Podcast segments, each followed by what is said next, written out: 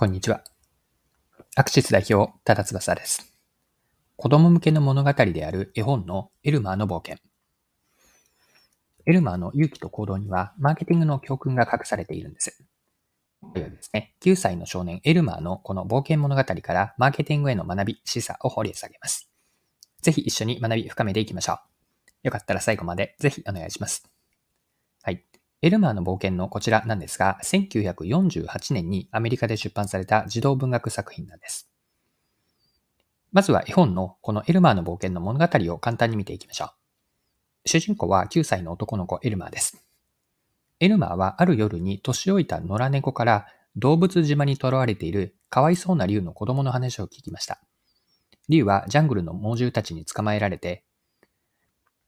島の中を流れる川を渡るために旗からかされていたんです。エルマーはリュを助けに行こうと決意します。年老いた猫に動物島のことや持っていくものを教えてもらって旅の準備に取り掛かります。でエルマーは様々なものをリュックサックに詰め込んだんですね。ざっと上げておくと、チューインガム、あと棒付きキャンディーを煮出すとか、輪ゴム1箱、黒い長靴、方位磁石、歯ブラシと歯磨きチューブ。他にはですね、虫眼鏡6つとか、ジャックナイフ、ヘアブラシと櫛、リボン7本、大きな空の袋であったり、着替えとか、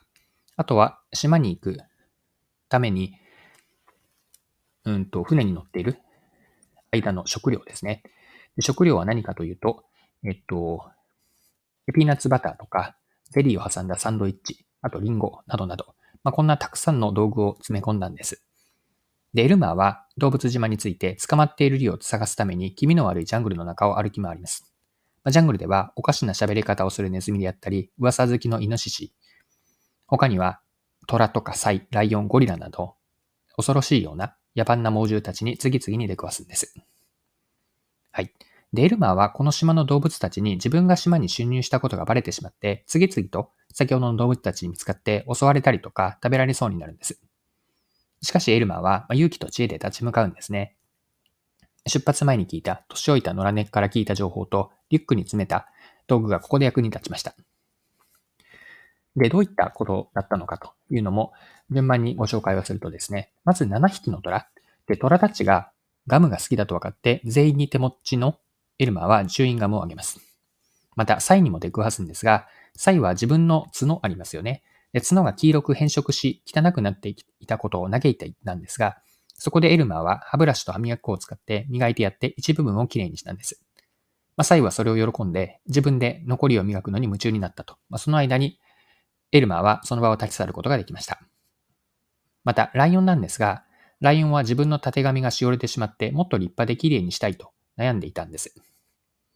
そこでエルマーはブラシで縦髪を整えて、リボンをつけてあげて、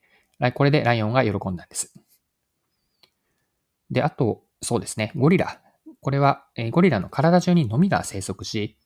ゴリラは痒くてたまらなかったんですね。で、エルマーがゴリラと会った時には、6匹の猿がゴリラのノミをちょっとずつ取っていたんですが、そこでエルマーは6個の虫眼鏡をそれぞれ猿に使ってもらって、ノミを簡単に見つけられるようにしました。あと最後、ワニですね。これ最後の方に出てくるんですが、美味しいものを食べたいと思っているワニワニに、エルマーはキャンディーをあげています。でこのようにですね、エルマーは自分が襲われそうになる状況で動物たちの困りごととか求めていることを見極めて手持ちの道具で次々と解決することによって食べられそうになる難を逃れたんです。はい。で、ここまで見てきた子供向けの本であるエルマーの冒険なんですが、この後後半に入っていく時に、このエルマーの冒険というのは、マーケティングのその、うん、教科書とも言えるような内容、まあ、教訓が含まれているんですね。では、マーケティングの視点で、このエルマーの冒険、改めて読み解いて、学び、深めていきましょう。で、マーケティングで大事なの何かなんですが、マーケティングで大事なのは、お客さんを理解し、相手の困りごととか悩みを見極めることにあります。で、この文脈でエルマーを見てみると、エルマーは動物たちで、動物島で、自分を侵入者とみなし襲ってくる動物たちを理解しようと努めたんです。動物たちの言葉であったり、その態度から困りごとを探っていったと。で、これ、マーケティングにおいてもすごく大事だと思っていて、マーケティングにおいてもお客さんの置かれた状況であったり、課題感とか、求めているニーズ、さらにはその奥にある望みとか不満、あと何に価値を見出しているかの価値観までですかね。このあたりを深く理解することは、商品やサービスの開発、そしてマーケティングにおいて重要なんです。で、エルマーは持ち物を使って知恵を駆使して動物たちの困りごとを解決していきました。相手の困りごとに対して自分ができること、持っているもので解決し、価値をもたらしたわけです。マーケティングにおいても、お客さんに価値を提供することはビジネスの成功に欠かせません。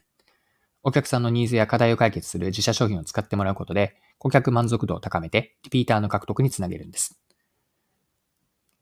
はい。で、エルマーはですね、動物島で出会った動物たちの悩みとか困りごとを解決することで、マリュウを助けに行きました。